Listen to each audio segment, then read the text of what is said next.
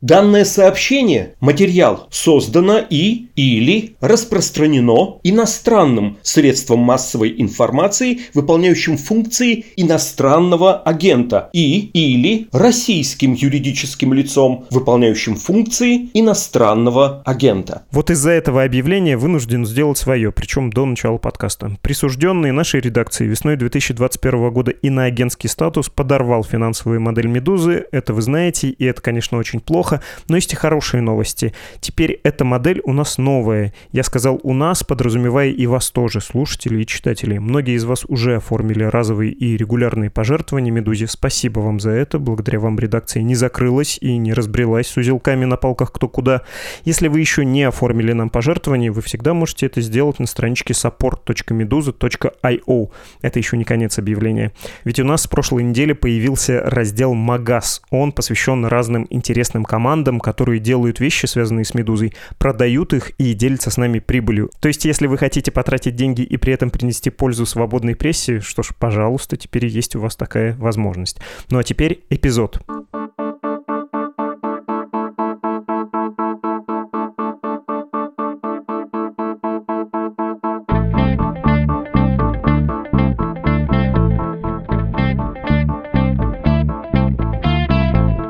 Здравствуйте, это подкаст о новостях, которые долго остаются важными. Его название «Что случилось?» У микрофона Владислав Горин.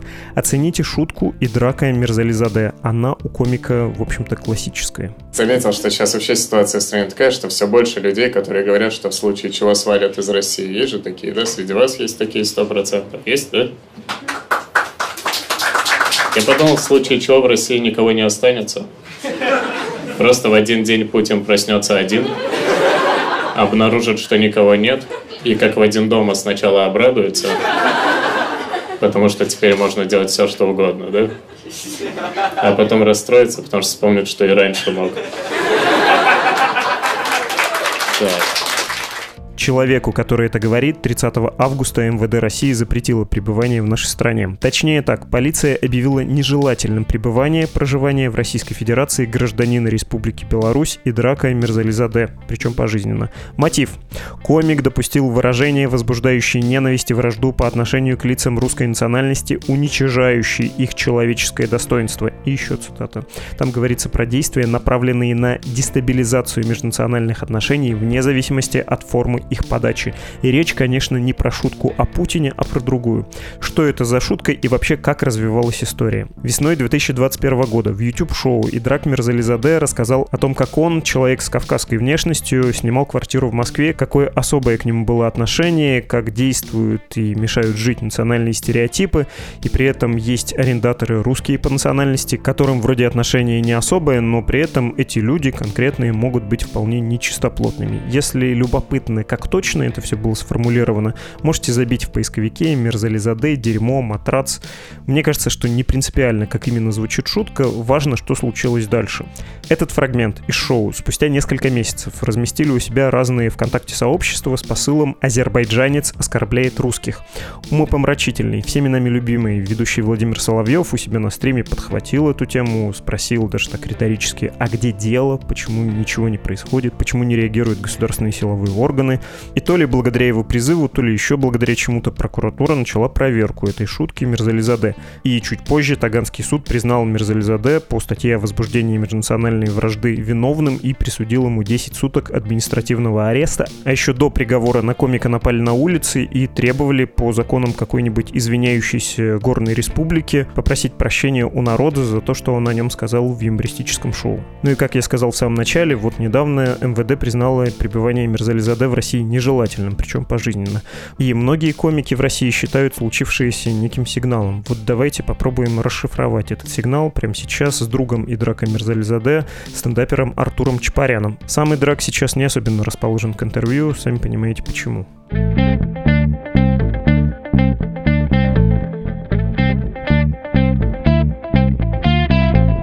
Артур Чапарян, комик. Здравствуйте, Артур. Здрасте. Вы ведь дружны с Идраком. Как он сейчас? Э, Идрак нормально, я с ним разговаривал, чувствует себя нормально, думает, что делать. Он при этом сейчас ни в России, ни в Беларуси, насколько известно. Нет. Хорошо, не буду уточнять подробности, крайне деликатная ситуация. Давайте поговорим о том, что произошло. Возможно, придется рассказать какие-то очевидные вещи тем, кто не знает. Я бы начал историю вообще с основ, э, с того, что такое стендап-клуб номер один, что это заявление, к которому принадлежит и Драк, и вы, рискну сказать. Я бы описал это как независимые комики, такая условная альтернатива условному, опять же, ТНТ, не мейнстримные люди, хотя можно сказать, что и аутсайдеры индустрии. Вы бы как описали? Ну, я бы не сказал, что это уже не мейнстрим, то есть это уже как будто тоже сложно сказать, что наравне там с ТНТ, но очень популярный канал, очень много просмотров, то есть люди смотрят. Раньше это можно было сказать, что это какие-то аутсайдеры, но сейчас это уже вполне себе потоковые комики просматриваемые которых и Урган зовет к себе, как Мирзализаде того же, и Дудь берет интервью. Да, да. Хорошо, есть такой формат YouTube-шоу в рамках канала, очень ремесленный на самом деле, называется «Разгоны», когда несколько комиков с полдесятка сидят, разгоняют. И любой, кто придумывал что-то, знает, что это так обычно и устроено. Вы сидите с товарищами, накидываете идеи, что-то проговариваете, опробуете на них э, какие-то ходы, в том числе черновые, проговариваете. И это такая одновременно и импровизация, и одновременно обкатка материала. В вашем случае это еще и снималось, снималась, монтировалась, выпускалась. Помните выпуск марта 2021 года, как он прошел, какие тогда были ощущения? Ну, потому что то, что началось потом, кажется, не предвещало. Это тот самый выпуск, правильно? Mm-hmm. Я просто не смотрел, когда он вышел. Я потом уже про это узнал. Ну, прошло нормально. Меня там не было по рассказам. В зале все смеялись. Как-то было позитивное настроение.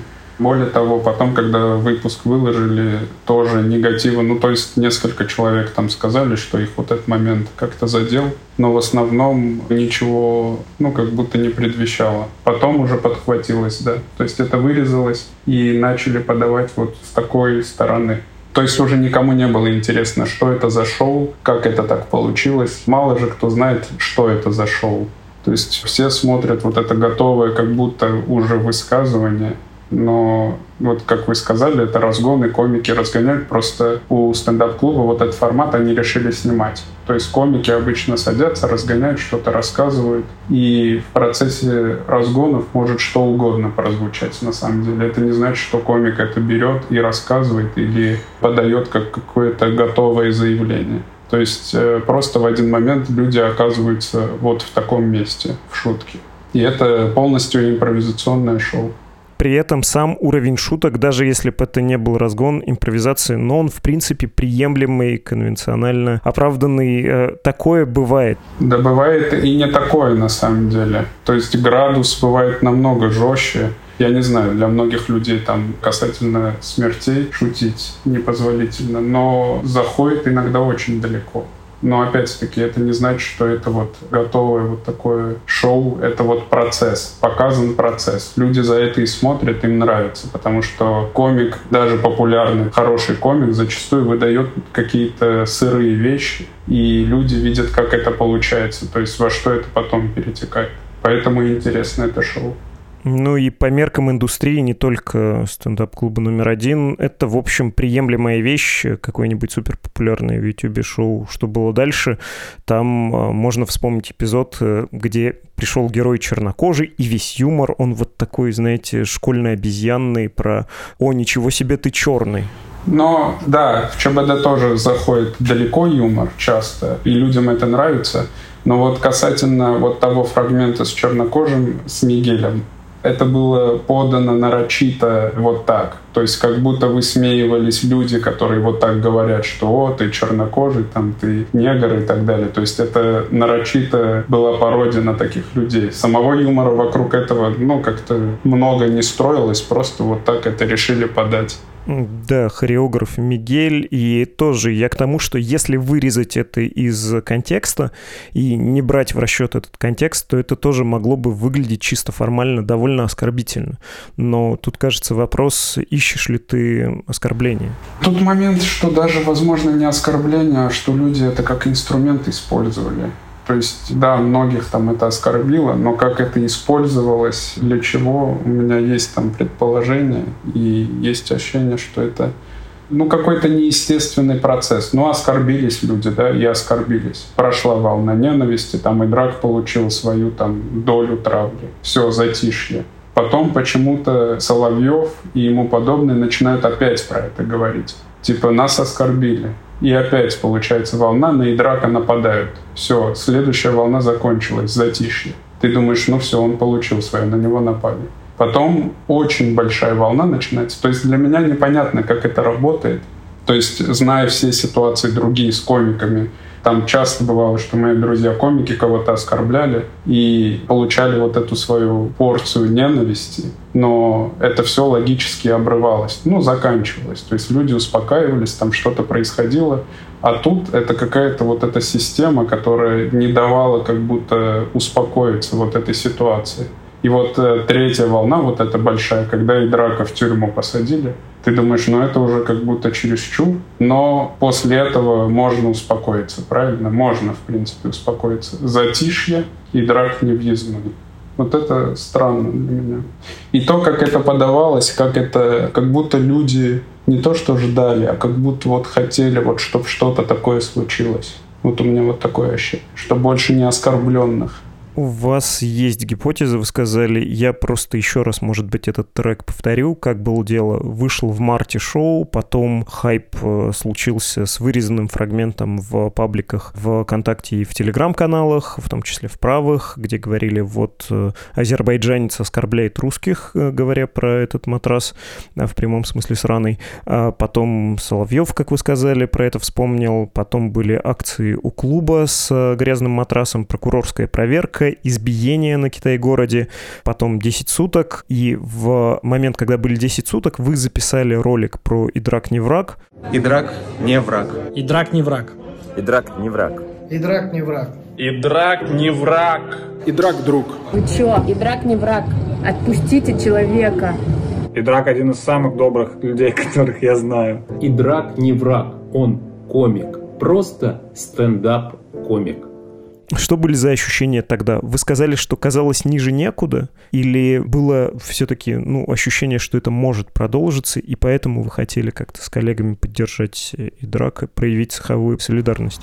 Ну, конечно, все, кто знает и драка лично, для них это странно, то, как он подается как человек, и, конечно, мы хотели поддержать, и мы, ну, как-то мирно действовали очень. То есть я не говорю, что надо было атаковать, но мы просто с позиции, что и Драк хороший человек, и Драк ничего плохого не сделал никому, наоборот, он там помогает, он развивает индустрию и так далее. И как бы заодно и про комиков в целом мы высказались. То есть план был такой, что мы просто скажем то, что и Драк хороший человек, и эта движуха закончится и мы верили, что на самом деле после тюрьмы закончится. А Идрак, кстати, не верил. Идрак говорил, что что-то еще будет. Он как будто ждал чего-то.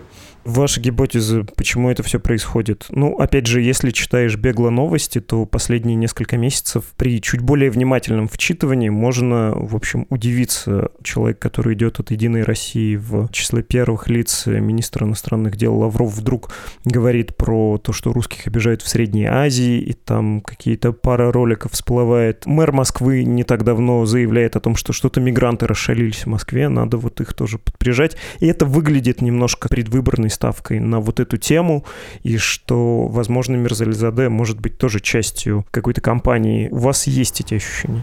Да, у меня, конечно, есть. Более того, я вообще, когда пытаюсь понять повестку Кремля, так сказать, ну, на что они сейчас ставят, я всегда смотрю Яндекс Новости. Яндекс Новости — это ужасная вещь, но там видно хорошо, какая сейчас повестка, то есть на что будут сейчас давить. То есть по списку новостей, вот это топ-5 на странице Яндекса, понятно, о чем будут говорить. Вот то, что вы сказали про Собянина, про мигрантов, что участились новости, вообще их очень много на самом деле.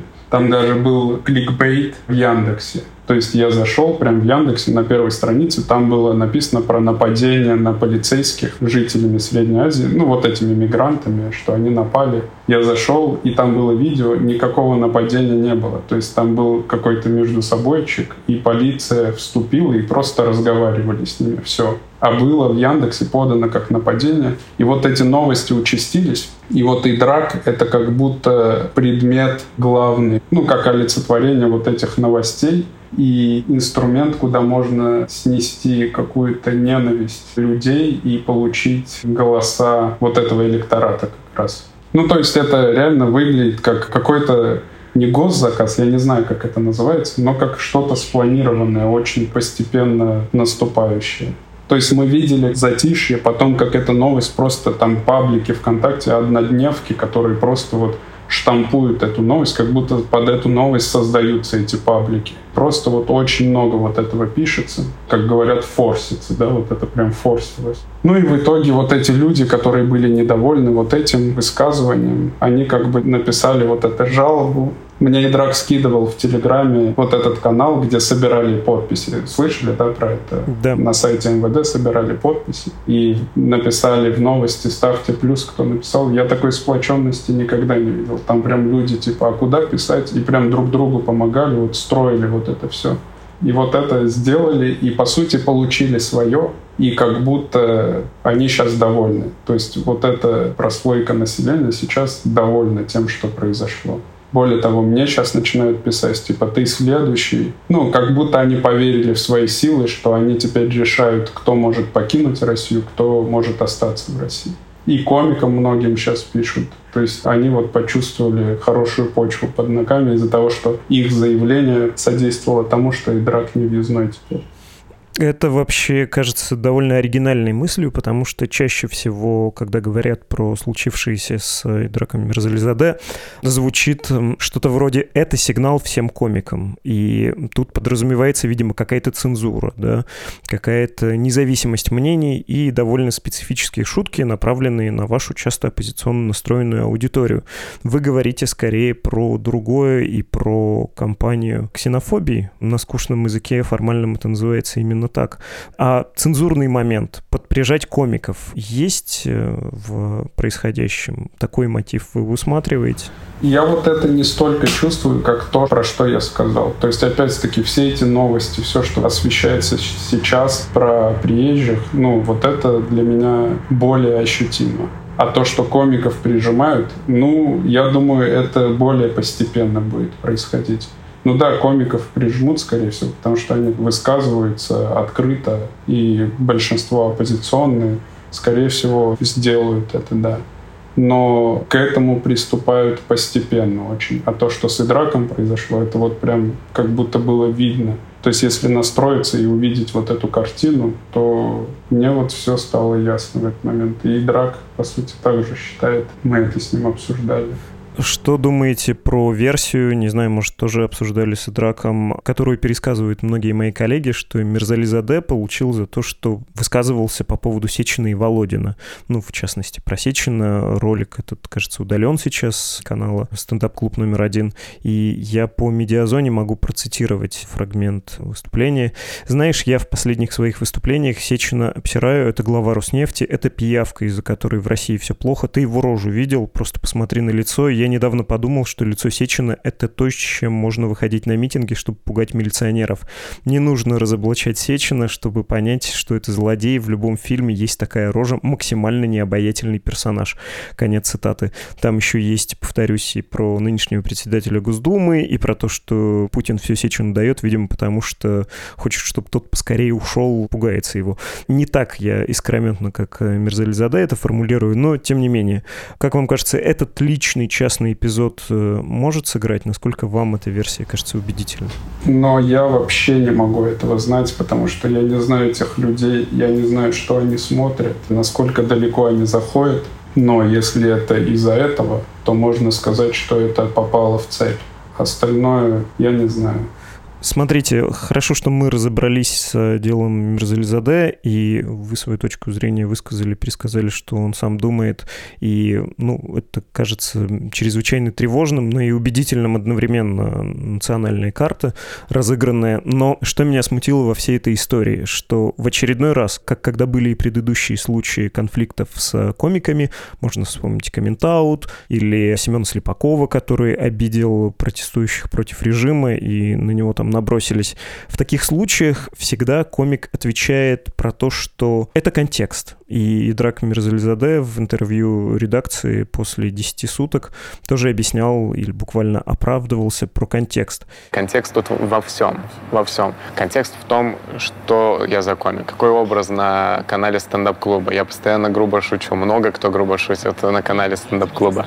Э, контекст в этом. Контекст в том, что это юмористическая программа. Контекст в том, что это импровизационная программа. То есть, если ты берешь какой-то образ, ты над ним смеешься. Чарли Чаплин, играя Гитлера, смеялся над Гитлером, понимаете? И кажется, каждый, когда нечто такое происходит, говорит, ну, вы не совсем правильно поняли. Не совсем уместно цитировать именно это. Я никого не хотел обидеть. Но разве это не какой-то ложный путь разговора про юмор? Ну, потому что, не знаю, мы с вами только что познакомились, могу ли я рассчитывать на искренность, но мне кажется, что когда ты придумываешь шутки, ты вообще не можешь думать в категориях, обидит ли это кого-то. Вам не кажется это чрезвычайно неискренним а, разговор про то, что вырвали из контекста? Я не это имел в виду. Никого никого не хотел обидеть. Так же комики вообще не думают. Защищаясь, я бы не делал ставку на контекст, честно говоря. Но отрицать, что контекст существует, это странно. Ну, контекст на самом деле важен. Вообще в определенном контексте можно любую новость по-любому рассмотреть. И контекст в данном случае с Идраком — это условия, при которых эта шутка там появилась и так далее. То есть понятно, почему он там делает на это ставку, потому что, во-первых, он не считает там себя виноватым. То есть он понимает, что он задел определенное количество людей, но он не хотел этого. И существует контекст, при котором вот это произошло. Опять-таки, я бы не делал ставку на контекст. Я бы не знаю, на что я делал ставку, но это как будто не совсем действенный момент. То есть, когда там другие конфликты происходят, и мне говорят про контекст, я понимаю, что это больше какой-то оправдательный момент. Ну да, с позиции защиты в конфликтной ситуации это, конечно, правильно. Ну да, человек защищается. Это я понимаю. А если по-честному, ну, это же так не работает. И у журналистов и у комиков тут похожая ситуация. Ты не можешь э, существовать в пространстве, где ты думаешь о том, что это кого-то обидит. Ты стараешься это брать в расчет, но по большому счету, если честно, оскорбленные чувства и обида — это проблема того, кто обиделся. Ты не можешь это контролировать. А когда ты придумываешь юмор, ты, в общем, довольно свободным должен быть в своих ассоциациях, в своем рассуждении и тут себя чем-то сковывать, но это значит превращаться в КВН и шутить про Александра Маслякова. Ну, а что ему говорить? Что я комик, я свободный человек, говорю, что хочу. Явно, чтобы конфликт как-то спал, нужно говорить с позиции защиты. Нельзя нападать. Типа, я комик, я буду говорить, что я хочу. Что на самом деле очевидно. Ну, журналисты там и комики, они должны говорить, что хотят. Но когда вот это происходит, и ты чувствуешь давление даже как будто со стороны уже государства, потому что подключается вот этот аппарат, то остается как будто защищаться. Какие еще методы защиты могут быть в таких ситуациях тогда?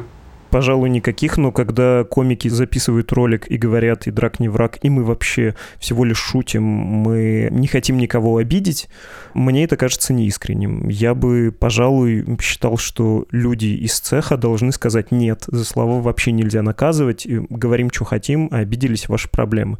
Ну, наверное, в лучшем из миров это должно было бы быть таким, хотя я понимаю, насколько убого выглядит позиция, сидит там какой-то, которому ничего пока не грозит, кроме иноагентского статуса, и рассуждает, как должны были поступать люди. Ну, опять-таки я говорю, что наша задача была как-то мирным путем все решить. Понятно, что это более эффектно и более там на кого-то может подействовать, если мы говорили, что мы живем в свободной стране, мы говорим, что хотим. Но, по сути, наша задача была, чтобы, грубо говоря, вот отстали вот от Идрака, чтобы это все закончилось.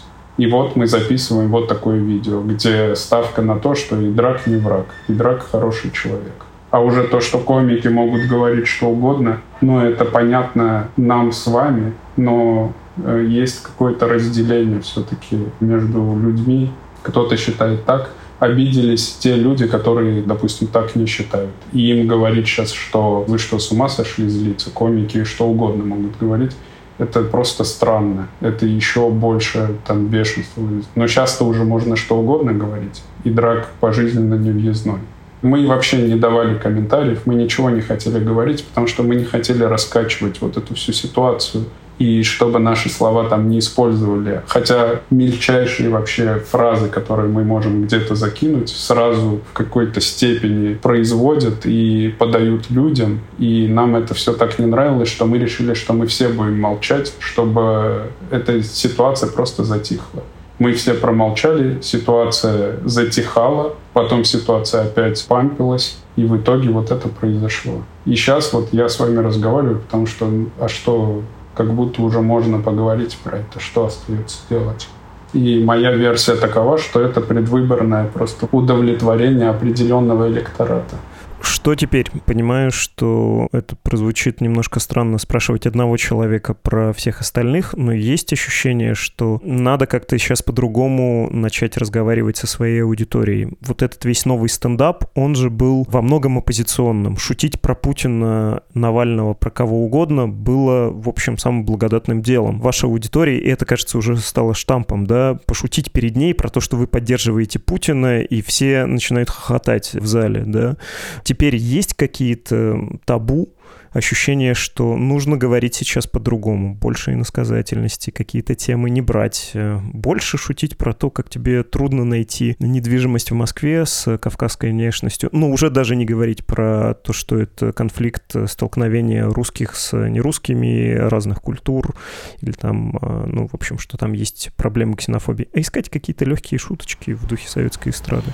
Тут уже вопрос к тому, есть политические комики, а есть комедия наблюдения. То есть им политика не интересна. Вот мне, например, не интересна политика, но есть комики, которым интересно. Я думаю, тут важнее вот это. А тем, кому интересна политика, они продолжают шутить про это. То есть я, например, не чувствую какого-то давления. Может, есть какой-то испуг, что вот это произошло, но комику, я думаю, важнее, насколько шутка работает хорошо. То есть лучший индикатор — это зал, по сути.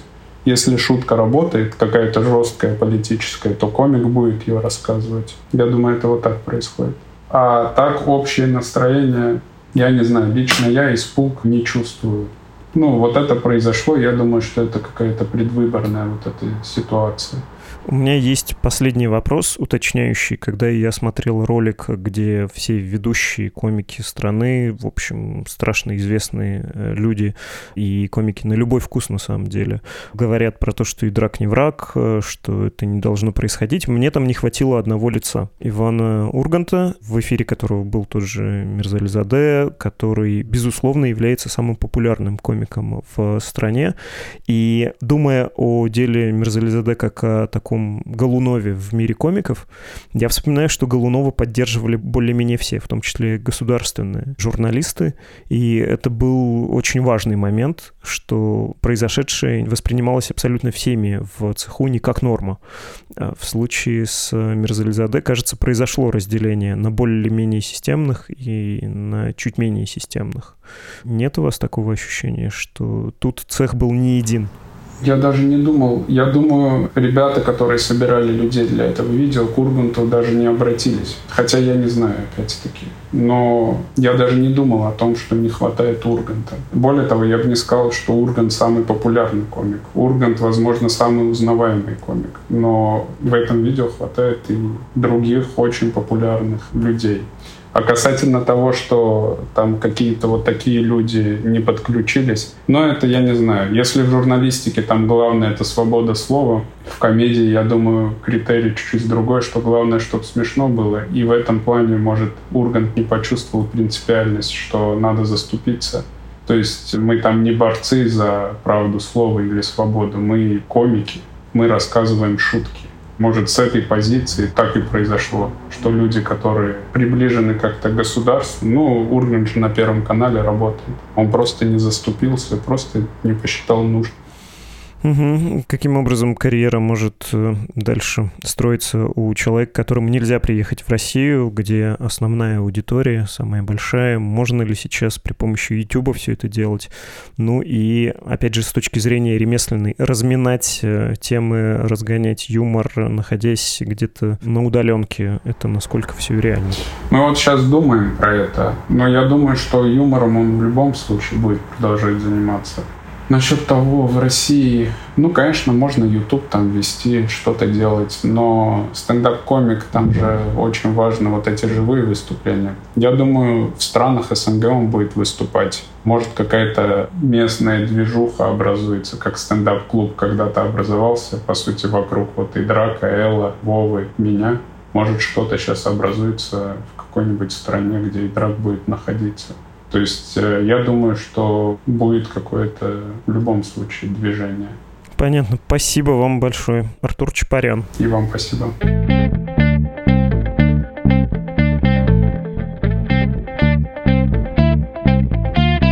Вы слушали подкаст «Что случилось?» о новостях, которые долго остаются важными. Написать нам можно по адресу подкаст и оставляйте свои оценки и комментарии на платформах, на которых вы слушаете наш подкаст. Это мало того, что форма обратной связи, так еще и подстегивает площадки показывать выпуск большему количеству слушателей.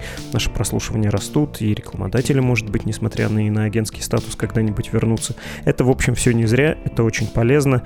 Ну и давайте прощаться. До скорого. thank you